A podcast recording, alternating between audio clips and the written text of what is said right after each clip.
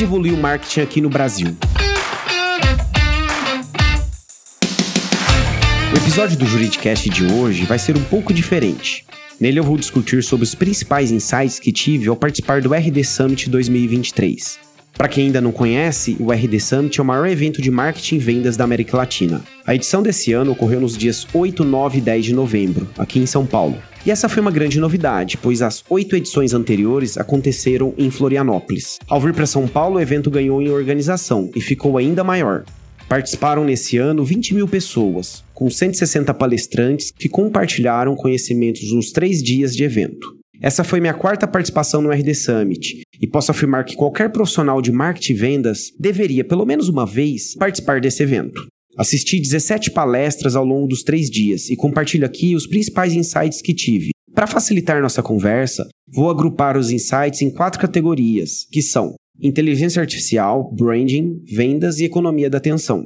Vamos começar por inteligência artificial. Como não poderia deixar de acontecer, esse tema permeou, de forma direta ou indireta, quase todas as discussões.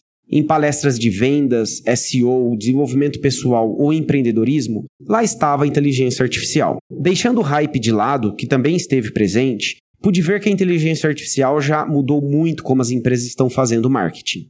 Alguns palestrantes, como o brasileiro Fábio Ricota, ou ainda os speakers internacionais Will Reynolds e o Ross Simons, demonstraram de forma prática como é possível usar a IA para produção de conteúdo, planejamento de marketing ou ainda análise de concorrência? Uma provocação interessante do Will Reynolds é que, na sua visão, a inteligência artificial não vai matar o SEO, e sim apenas mudar a forma como nos comunicamos. Em sua apresentação, ele mostrou que o SEO é tido como morto desde 1997, e ao longo de todos esses anos, existiram alguns pontos de inflexão para estratégias de SEO, mas ele sempre continuou existindo. O que vai acontecer com a IA é que as empresas vão escalar a produção de conteúdo de forma vertiginosa.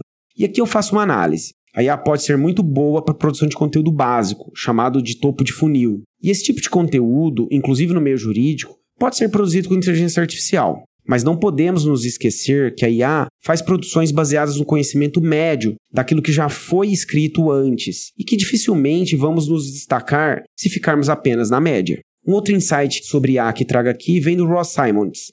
Ele afirma que o Google não irá se importar se você produzir conteúdo com IA, desde que esse conteúdo seja de boa qualidade. O que ele afirma é que o jogo de produção de conteúdo está cada vez ficando mais difícil. Afinal, a atenção das pessoas é limitada e mesmo bons conteúdos correm o risco de não serem notados se não tiverem uma estratégia de distribuição adequada. Ross ainda compartilhou um estudo que revela que no mercado norte-americano, as principais empresas que geram mais tráfego fazem mais de 100 posts em seus sites por ano. É aqui que a IA pode ser uma grande aliada. Bons marketers vão usar a inteligência artificial para fazer conteúdos bons e com velocidade. Trazendo para o mundo jurídico, a união de profissionais de marketing com IA e advogados pode escalar a produção de conteúdos jurídicos, e a tradicional dificuldade de produção de conteúdos escritórios pode começar a ser equacionada. O que IA pode trazer uma produção mais precisa, rápida e veloz. O evento ainda buscou trazer uma perspectiva muito positiva sobre a IA, sobretudo no contexto dos profissionais de marketing. Certamente a IA pode ser uma grande aliada de bons profissionais da área, mas particularmente acredito que ela também irá exigir uma reinvenção de todos nós. Não podemos ignorar que a inteligência artificial irá ocupar a cadeira de muitos profissionais, sobretudo aqueles com menos experiência que fazem tarefas mais operacionais e repetitivas. Para fundamentar essa crença, trago um dado de um estudo da Forrester Research, que projeta que a IA vai desempregar nos próximos anos 7,5% da força de trabalho das agências nos Estados Unidos.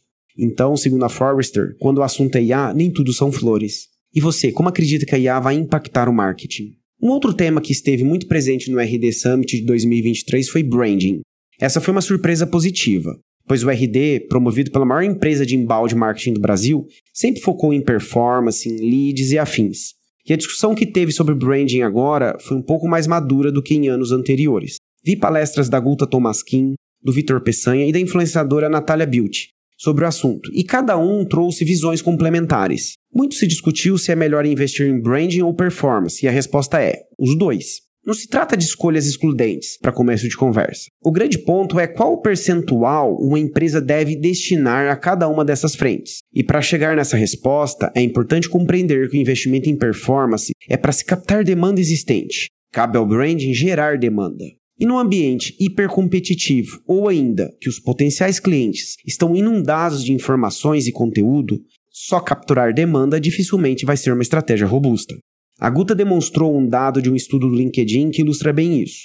Apenas 5% dos clientes estão prontos para comprar seu produto agora. Portanto, uma estratégia de performance atinge apenas essa pequena parcela do mercado. Cabe ao branding gerar distinção, ou seja, diferenciar seu escritório da concorrência. Também é função do branding criar disponibilidade mental, ou seja, gerar lembrança no momento que o cliente for realizar a contratação de um serviço jurídico. Nesse contexto, a Guta Tolmaskin ainda apresentou um estudo da Harvard Business Review, que revela que 90% dos clientes B2B compram de marcas já conhecidas. Embora essa discussão de branding soe um tanto quanto inovadora no RD Summit, para o mercado jurídico, o fortalecimento da marca do escritório ou ainda da marca pessoal sempre estiveram presentes.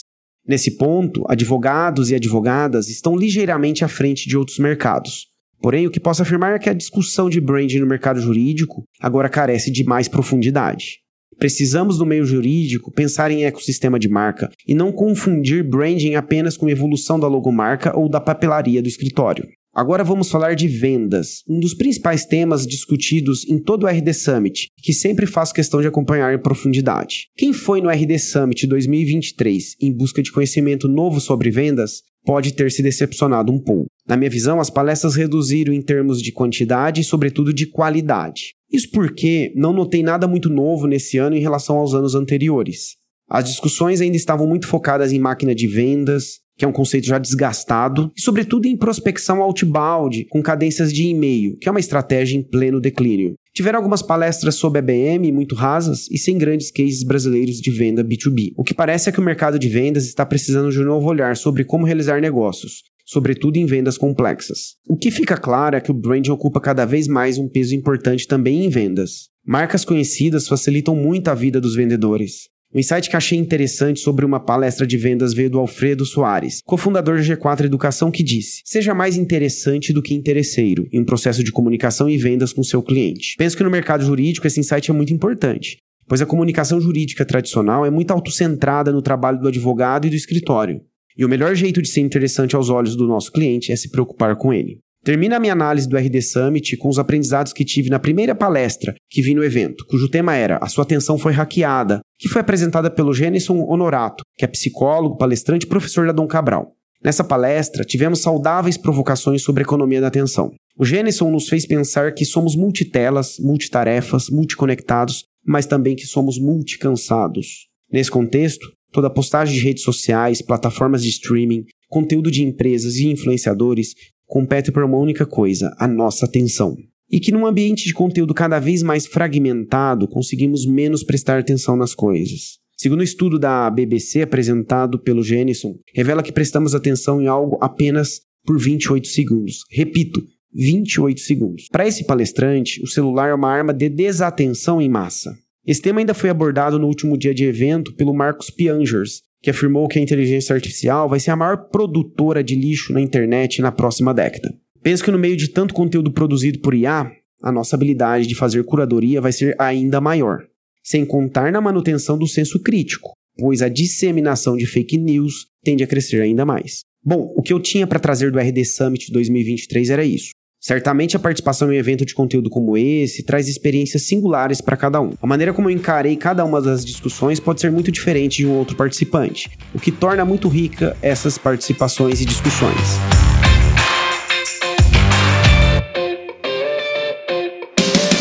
Espero que você tenha gostado. Vejo você na próxima quarta-feira, às 7 da manhã. E lembre-se, o Juridicast é produzido pela agência Javali, especialista em marketing jurídico.